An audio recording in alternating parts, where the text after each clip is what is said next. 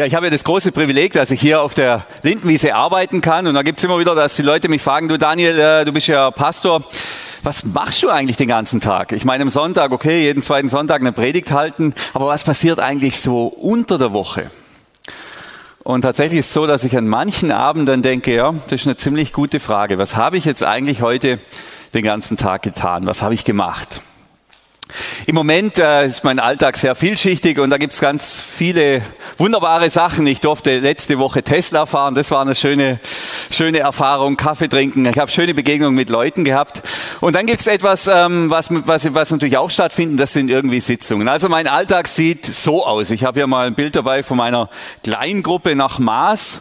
Das müsste jetzt eingeblendet werden. Genau, ihr seht es hier rechts unten. Dann gibt's aber auch Zeiten, da sieht's dann so aus. Das wäre dann das nächste Bild. Genau, das ist die Steuerungsgruppe der Landesgartenschau. Und dann gibt's auch Stunden, da sieht's so aus. Das ist das nächste Bild. Ähm, das sind die Gemeindeleiter der, der deutschen Täufergemeinden, wo wir äh, eine längere Sitzung hatten. Also ihr seht schon, mein Alltag ist im Moment, wie soll man sagen, recht zweidimensional. Ähm, so wie wahrscheinlich auch jetzt für, für viele von euch natürlich jetzt auch dieser Gottesdienst sehr zweidimensional ist. Und natürlich hat so ein zweidimensionaler Alltag solche Meetings, das hat durchaus seine Vorteile. Zum Beispiel ähm, muss man nicht so viel durch die Gegend fahren. Oder man kann vier Wochen seine Lieblingshose anziehen, hintereinander. Sieht ja keiner, wie die Hose aussieht. Ähm, ich kann auch Leute, die, die ich sowieso nicht so gern sehe, die kann ich einfach auf stumm schalten und die merken es nicht. Auch die Vorteile bietet es natürlich, diese digitale Welt. Und trotzdem hat es auch seine Schwächen. Da fehlt was, da fehlt was. Denn wenn ich dann nämlich in der Mittagspause nach Hause fahre, dann sieht's so aus. Hier habe ich auch ein schönes Bild. Da bin ich dann äh, mit unserer Familie zusammen, wird natürlich nicht immer nur gelacht, manchmal geht es auch ein bisschen ernster zur Sache, aber wir haben echte Gemeinschaft. Wir essen, wir trinken, wir reden, tauschen uns aus, diskutieren alles Mögliche. Ähm, und das ist natürlich nicht zu vergleichen mit dem zweidimensionalen Alltag, den ich sonst habe auf irgendeiner Zoom-Meeting oder Zoom-Sitzung. Also ich nehme an, dass sich nicht nur meine Welt seit Corona massiv verändert hat. Ich weiß es zum Beispiel von allen Schülern und Lehrern. Vorher im Online-Foyer haben wir ja da auch schon ein bisschen was davon gehört. Ähm, die Schüler, äh, unsere fünf Kinder, die haben alle irgendwelche Online-Sitzungen, also digi das digitale Klassenzimmer, das funktioniert tatsächlich. Wir hatten bei uns auch schon einen digitalen Arztbesuch, auch das kann man schon machen. Ähm, also da, da passiert gerade was. Und ich nehme an, vielen von euch wird es gerade so gehen, dass sich der Alltag massiv verändert hat. Und trotzdem ist natürlich 2D niemals dasselbe wie, wie so würden es meine Söhne sagen, wie Real Life, wie echtes Leben. Da ähm, fehlt was, da fehlt was, wenn wir uns echt begegnen. Bei Menschen, die ich nicht so mag, mag das von Vorteil sein, wenn ich da nicht hin muss, wenn ich die nicht sehen muss, wenn ich da noch einen, einen Monitor dazwischen habe oder irgendein Medium. Aber bei Menschen, die ich liebe und schätze, da fehlt mir die echte Begegnung. Und die körperliche Nähe, die Nähe ist, zumindest bei Menschen, die man liebt und schätzt, aus meiner Sicht durch nichts zu ersetzen. Die ist durch nichts zu ersetzen. Ich erlebe das, wenn ich länger von meiner Familie getrennt bin, weil ich auf irgendeinem Seminar bin oder auf irgendwelchen Exerzitien oder so irgendwas. Das geht dann ein paar Tage und dann beginne ich nachzudenken und dann beginne ich meine Frau und unsere Kinder zu vermissen. Das ist fast ein körperliches Gefühl, das ist fast ein körperliches, körperlicher Schmerz. Und natürlich kann man dann telefonieren, äh, man kann, ähm, man kann äh, irgendwelche Videozooms machen, Videotalks, aber das ist nie dasselbe wie der ganz banale Alltag, den ich dann vermisse. Ein echter Kuss meiner Frau, der ist durch nichts zu ersetzen. Ich kann natürlich den Spiegel küssen, ich kann mein Handy küssen, mein Laptop abknutschen, aber das ist nicht dieselbe Erfahrung. Und ein echter Ringkampf mit meinen Söhnen ist auch durch nichts zu ersetzen. Ich kann natürlich auf meine Kollegen losgehen oder so irgendwas, aber das ist irgendwie ein anderes Körpergefühl, das mir dann da begegnet. Und die echten Umarmungen meiner Töchter, auch die sind durch nichts zu ersetzen. Es ist unersetzlich, das echte Zusammensein, zumindest mit den Menschen, die man liebt. Natürlich will ich jetzt nicht gegen die digitale Bewegung und äh, Gemeinschaft sprechen, die hat ihren Wert, aber manches geht eben in echt viel besser, viel, äh, ist viel einfacher und ist, ist viel erfüllender. Ich habe jetzt gelesen, ähm, dass man jetzt auch via ähm, Facebook und ähm, WhatsApp heiraten kann oder Zoom war es, glaube also dass Leute jetzt so digitale Trauungen machen. Denke ich mir, ja, kann man machen, aber spätestens in der Hochzeitsnacht, da äh, wird es dann irgendwie ein bisschen komisch. Da merkt man dann vermutlich schon den Unterschied zwischen echt, echtem Leben und dem digitalen Leben. Ja, jetzt haben wir ja das Privileg, in einer extrem spannenden Zeit zu leben. Wir hatten es schon von Endzeit und allem Möglichen vorher. Ähm, ich glaube, wir haben das Privileg, einen Epochenwandel mitzuerleben, wie es wahrscheinlich nur alle paar hundert Jahre gibt. Das ist eine ganz besondere Zeit. Eine Zeit, in der man natürlich auch prägen und gestalten kann. Und auch im Kirchenjahr, in dem wir ja uns gerade so durchpredigen, sind wir in einer ganz besonderen Zeit. Da passiert auch gerade so ein Wandel und so ein Wechsel. Wir kommen von Ostern her. Ich denke, die einen oder anderen erinnern sich noch. Ähm, Jesus war tot und ist auferstanden. Er begegnet dem Thomas, ähm, der der, und sagt zu dem Thomas, hier, nimm, nimm deine Hände, leg sie doch mal rein, ich bin echt, ich bin real, ich bin real life, ich bin wirklich da. Dann die Predigt von Thomas, also auch dem Jünger Thomas, aber der auch hier Pastor ist, über Maria, die, wo Jesus dann sagt, nein, fass mich nicht an und sie, Rabuni, du bist der, du bist der wahre Lehrer und Meister. Und jetzt so nach dieser Zeit, mit der, in der Jesus mit seinen Jüngern ähm, zusammen ist, unterwegs ist, da passiert dann ähm, was ganz, ganz Verrücktes. Das ist das, was wir als Himmelfahrt letzten Donnerstag gefeiert haben. Himmelfahrt oder Auffahrt, wie die Schweizer sagen. Und da wollen wir jetzt ein bisschen hineingehen. Wir haben eben da keinen Gottesdienst gefeiert, aber der, der Anlass von Himmelfahrt schien uns und ist uns zu wichtig, uns zu bedeutsam, als dass wir jetzt einfach drüber hinweggehen können. Deshalb werden wir uns jetzt ein bisschen mit Himmelfahrt beschäftigen. Und dazu gehen wir, wie es sich für eine Predigt gehört, in die Bibel hinein.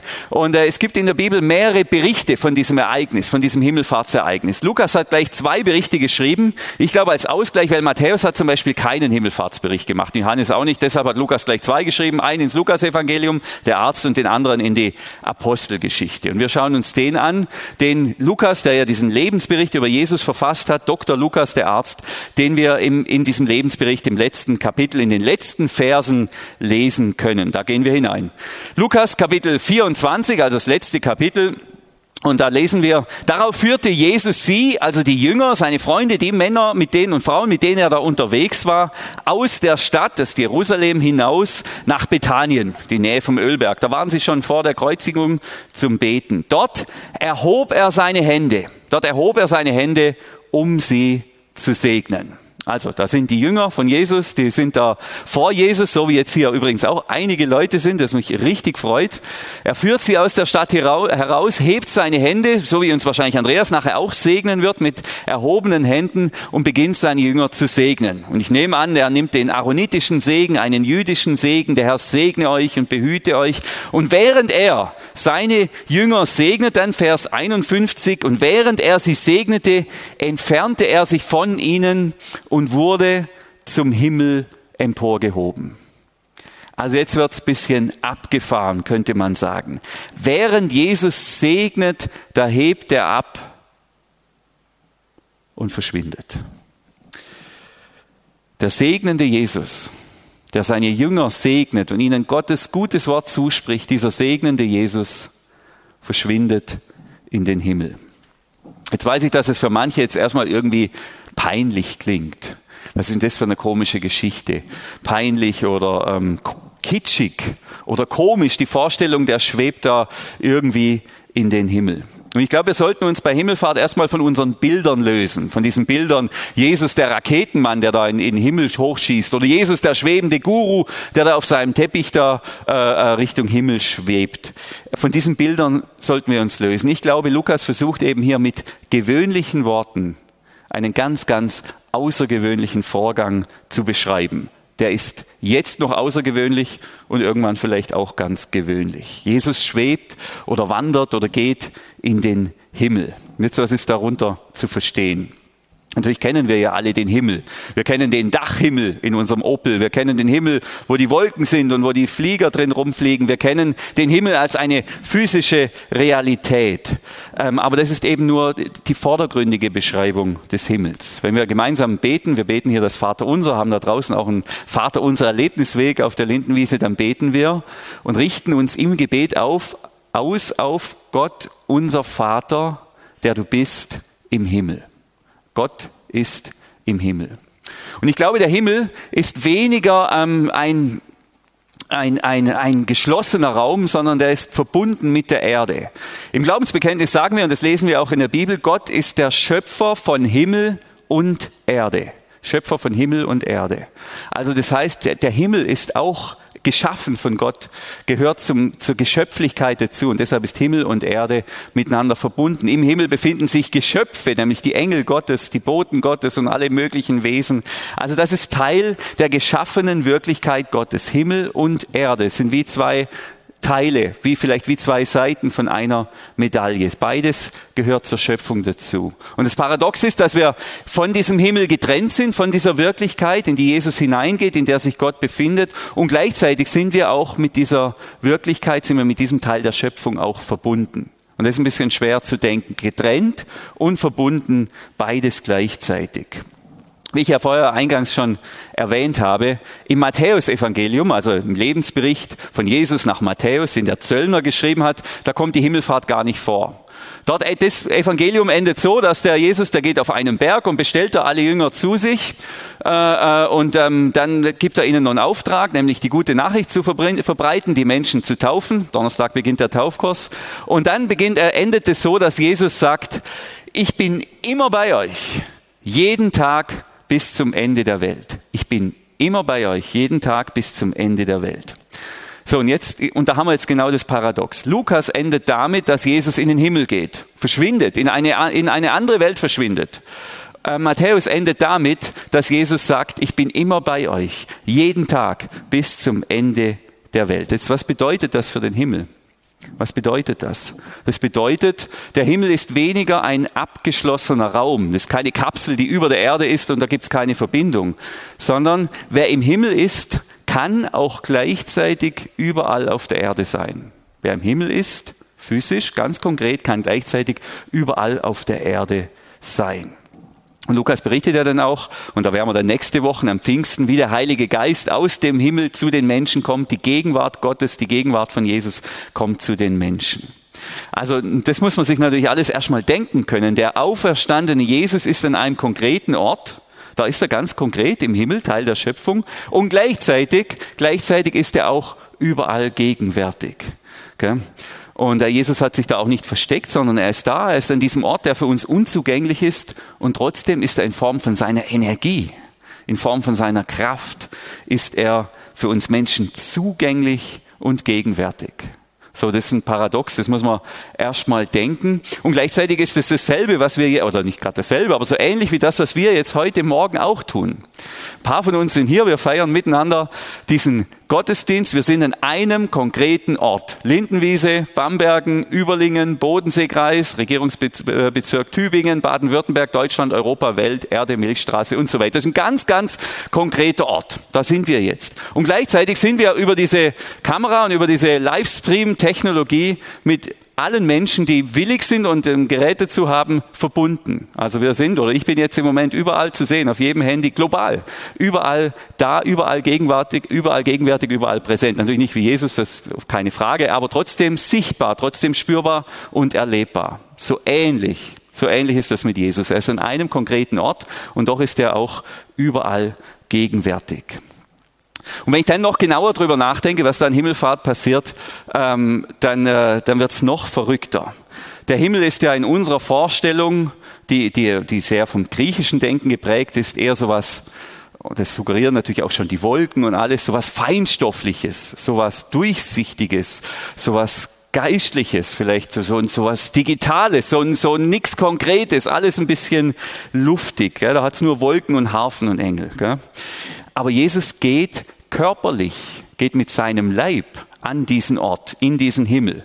Und mein so ein bisschen mein unreflektiertes Bild war, bis ich mich jetzt näher mit auseinandergesetzt hat. Naja, der Jesus, der war im Himmel, Philipperbrief gibt's ja sowas, die Präexistenz Christi heißt es, kommt dann auf die Erde, lebt dort, stirbt, ist dann eben bei den Toten, steht wieder auf und geht dann wieder in den Himmel und irgendwie bei der Himmelfahrt verjagt ihn dann irgendwie, dann alle, in alle tausend Moleküle und er ist wieder quasi in seiner Geistgestalt bei Gott. Aber das stimmt gar nicht. Jesus geht physisch, körperlich, leiblich in, diese, in den Himmel hinein.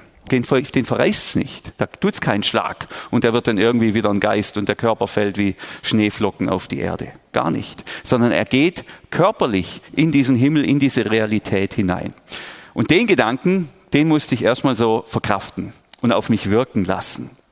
Dass Jesus jetzt leiblich an einem anderen Ort ist. Und gleichzeitig als Energie, als Geist, als Kraft doch überall gegenwärtig. Ähm, da kann es einem schon ein bisschen den Helm drehen, wenn man darüber nachdenkt. Vielleicht dreht es auch deshalb so vielen Hel Männern an Himmelfahrt den Helm, weil sie äh, da so viel drüber nachdenken. Ich habe eingangs ähm, ausgeführt, dass bei Menschen, die man liebt, nichts, aber auch gar nichts, gar nichts die körperliche Nähe ersetzen kann. Die echte Begegnung, die echte Berührung, die echte Umarmung. Umarmung. Und aus meiner Sicht gilt für Jesus genau dasselbe. Ich erlebe die Verbindung mit, mit Jesus im Gebet in Form vom Heiligen Geist, in einer äh, Lobpreiszeit, in Zeiten des, des Schweigens und des Fastens, da erlebe ich ihn sehr tief als Liebhaber, intim. Und die Mystiker berichten ja auch von ganz, ganz intimen Begegnungen, die mit Jesus jetzt möglich sind. Gell? Und zugleich fehlt aber eben doch, fehlt sie aber eben doch diese physische, diese leibliche Dimension der Begegnung mit Jesus. Weil diese Dimension, die, die haben wir ja nicht, die ist uns verschlossen. Und Menschen, die wir lieben, denen wir lieben, da ist die persönliche Begegnung ist durch nichts zu ersetzen. Dasselbe gilt aus meiner Sicht für die Beziehung zu Jesus. Wer Jesus liebt, der möchte ich ihn auch sehen, der möchte ihn hören, riechen, fühlen, der möchte ihm auch wirklich körperlich nahe sein. Und an dieser Stelle bleibt die Beziehung zu Jesus unvollendet. Und es ist wichtig, dass wir das verinnerlichen und dass wir diesen, dieses Unvollendete in der Beziehung zu Jesus auch zulassen. Weil sonst muss jetzt alles vollkommen sein. Sonst muss jetzt, solange wir noch auf diese Begegnung mit Jesus warten, alles vollkommen sein. Und wir werden immer unglücklich sein, immer unzufrieden und ich bin, irgendwas mache ich falsch, ich spüre den Jesus zu wenig, ich sehe ihn, irgendwas mache ich. Wir sind immer unglücklich, weil wir das Gefühl haben, es fehlt uns immer was und es muss auch jetzt vollkommen sein. Nein, es kann gar nicht vollkommen sein. Weil die Begegnung mit dem leiblichen Jesus, die steht ja erst noch aus. Da gehen wir gar mal ins Glaubensbekenntnis hinein. Da habe ich einen Ausschnitt hier dabei. Ähm, das apostolische Glaubensbekenntnis, das uns mit allen Kirchen verbindet. Im Artikel 1 heißt es, ich glaube an Gott, den Vater, den Allmächtigen, den Schöpfer des Himmels und der Erde. Also der Himmel ist Teil der Schöpfung. Und dann springen wir gleich zu Artikel 2 und an Jesus Christus. Da überspringe ich jetzt was. Am dritten Tage auferstanden von den Toten, das ist Ostern, aufgefahren in den Himmel. Das wäre jetzt Himmelfahrt. Er sitzt zur Rechten Gottes, des allmächtigen Vaters. Von dort wird er wieder kommen zu richten die Lebenden und die Toten. Und Lukas berichtet uns in der Apostelgeschichte, dass Jesus genauso wiederkommen wird, wie er gegangen ist, nämlich leiblich, körperlich, physisch, als realer Mensch, als verwandelter Mensch, als Bruder der Menschen, als Messias, als Sohn Gottes. Und genau darauf warten wir, dass Jesus so wiederkommt, dass er sichtbar wiederkommt, dass er wieder eintritt in die für uns sichtbare physische, reale Welt. Und deshalb dürfen wir so empfinden, wir dürfen dieses Unfertige in der Beziehung zu Jesus spüren und auch zulassen und müssen dann nicht sagen, was mache ich falsch und, und wo ist der Schlüssel und wie komme ich, nein, da, da bleibt irgendwas fehlt. Wer äh, seine Familie jetzt gerade, da gab es jetzt diese unseligen Grenzschließungen, wer da seine Familie in der Schweiz hatte, ich denke, der hat es jetzt erlebt in den letzten Wochen und Monaten, was es heißt, wenn man zwar telefonieren kann, wenn man zwar verbunden ist, aber wenn man nicht hin kann. Bei unseren Nachbarn war an dem Tag, als die Grenze aufging, waren die weg, sofort ins Auto gesprungen und hingefahren. Das ist natürlich, man muss sich sehen. Und, in diesem Zustand der Beziehung sind wir auch jetzt mit Gott, mit Jesus. Und das muss man aushalten. Und das dürfen wir auch aushalten, weil wir ja wissen, er wird wiederkommen. Er wird wiederkommen. Und es kommt der Tag, an dem wir mit Jesus zusammen sind. Und Jesus selber sagt ja, ähm, als er das Abendmahl einführt, also als er noch ähm, bei den Menschen ist, bei seinen Freunden, sagt er in Lukas 22, denn ich sage euch, ich werde erst wieder Wein trinken, wenn die neue Welt Gottes da ist. Was für ein wunderbarer Satz. Lesen wir immer vor, wenn wir das Abendmahl hier feiern. Jedes Mal, wenn wir Abendmahl feiern, dann, dann nehmen wir das vorweg, dass wir irgendwann wieder mit Jesus Tischgemeinschaft haben werden, echte Gemeinschaft, Essen und Trinken. Und zwar real, gegenwärtig. Das, das ist kein Geist, wo der Wein dann da irgendwie durch, sein, durch ihn hindurch tropft auf die Erde oder irgendwas, sondern ganz real, physisch. Darauf warten wir, auf diese neue Welt, die ein Stück weit, und darüber hat Thomas ja letzten Sonntag gepredigt, ein Stück weit auch sein wird wie die alte Welt, wie dieses Paradies, aus dem wir stammen, von dem wir kommen. Also wir gehen wieder in eine ganz, ganz körperliche Zukunft hinein. Das ist unsere, unsere Hoffnung. Ähm, und wenn man das versteht und verinnerlicht, dann merkt man, dann bekommt das Geschaffene, alles Geschaffene jetzt schon einen besonderen Glanz und nochmal einen besonderen Wert, auch geschützt zu werden und gut behandelt zu werden. Denn das ist das, was uns erwartet. Wir, wir werden hier uns nicht irgendwie auflösen und alles wird, wird vergehen, sondern das wird, das wird verwandelt, erlöst werden von Gott und wir werden auch dann mit Jesus körperliche Gemeinschaft haben. Das ist Himmelfahrt. Und wenn man sich drüber nachdenkt, merkt man, wow, da steckt ja richtig was drin. Schade, wenn man diesen Feiertag auslässt, wenn man diesen Anlass auslässt, jetzt ähm, über Jesus tiefer nachzudenken. Und dann passiert ja noch was. Jesus steigt auf in den Himmel. Da gibt es noch einen weiteren bedeutenden Aspekt.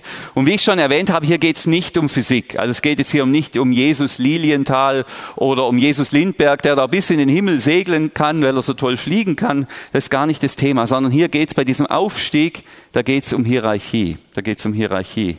Wenn man so will, steigt Jesus an diesem Tag im Weltorganigramm. Im Weltorganigramm. Wir haben hier ein kleines Organigramm von unserer Kirche, aber es gäbe ja, wenn man es zeichnen würde, auch ein Organigramm der ganzen Welt. Und an diesem Tag steigt Jesus in diesem Weltorganigramm ganz nach oben. Und wir kennen das, wir verstehen das, dass wenn jemand oben ist, dass er bedeutend ist, dass er bedeutender ist. Ich habe ähm, vor einiger Zeit einen Freund besucht in seiner Firma und das war schon sehr beeindruckend. Ich komme da hin in diese Firma, dann gibt es da einen ganz großen Empfang und dann geht man so ein großes Treppenhaus hoch und oben riesige Büros mit Seesicht und Glas und allem.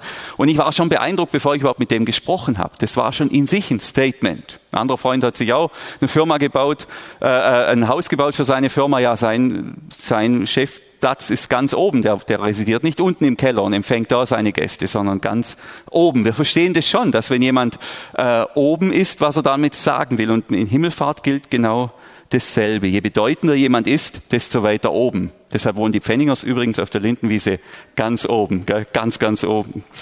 Also Jesus fliegt hier buchstäblich an allen Chefetagen vorbei. Schritt für Schritt geht's nach oben. Und Markus formuliert es so, Markus 16, der hat uns einen Himmelfahrtbericht überliefert, aber nur in einem Satz.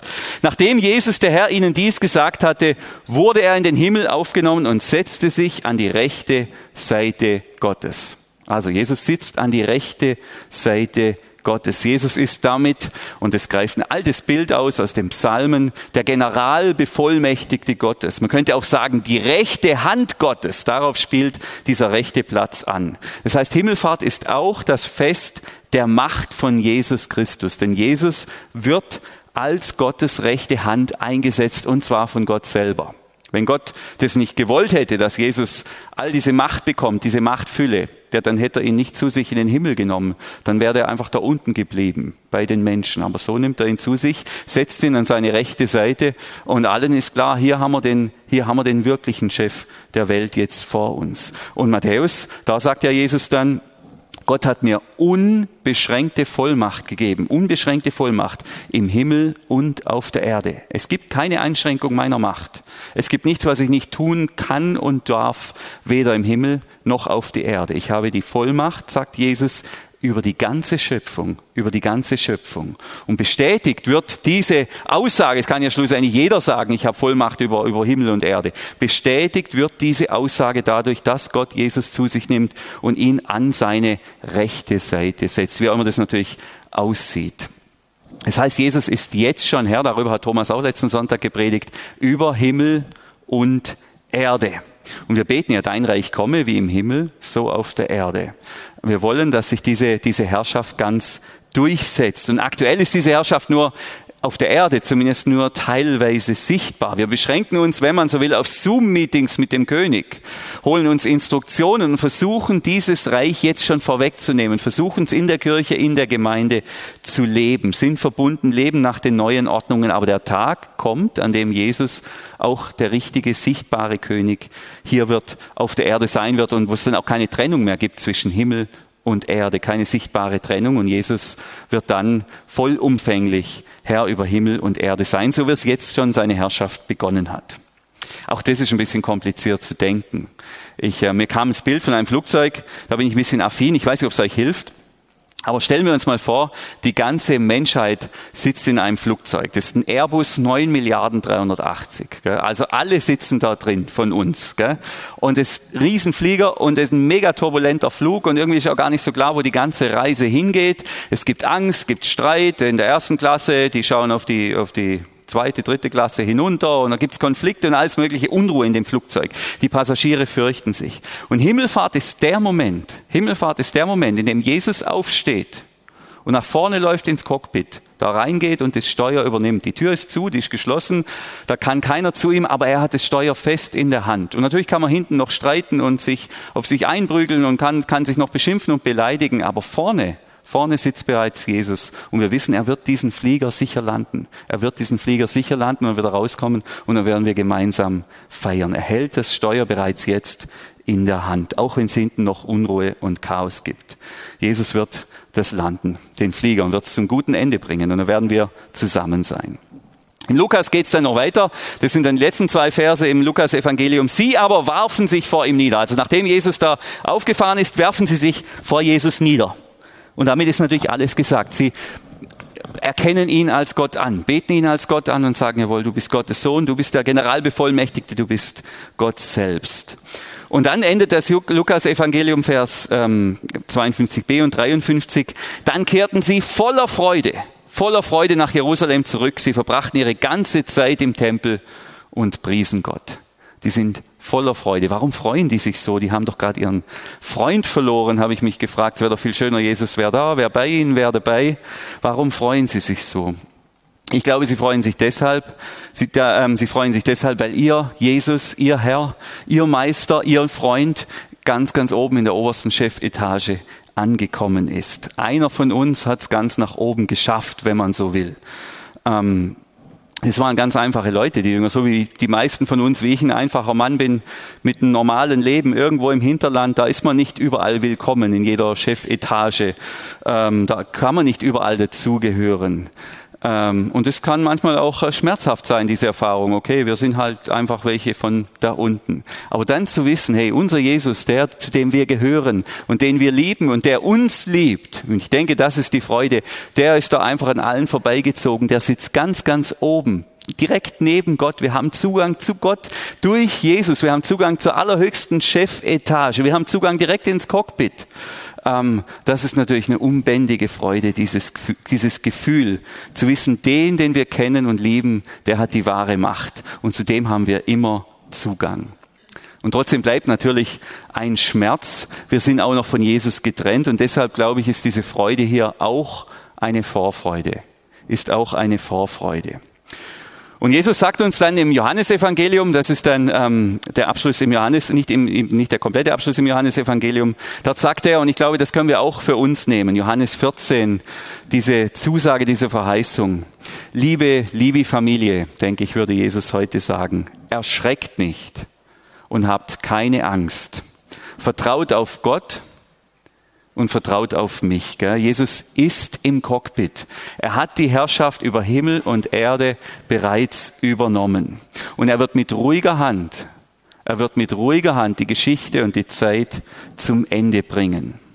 Und dann sagt Jesus, im Hause meines Vaters gibt es viele Wohnungen und ich gehe jetzt hin, um dort einen Platz für euch bereit zu machen. Also Jesus sagt, ich bin dort, ich bin im Himmel, ich bin beim Vater, aber ich bereite dort alles vor. Ich bereite dort alles vor für unsere gemeinsame Zeit, in der wir dann endlich wieder ganz zusammen sind, in der uns nichts mehr trennt.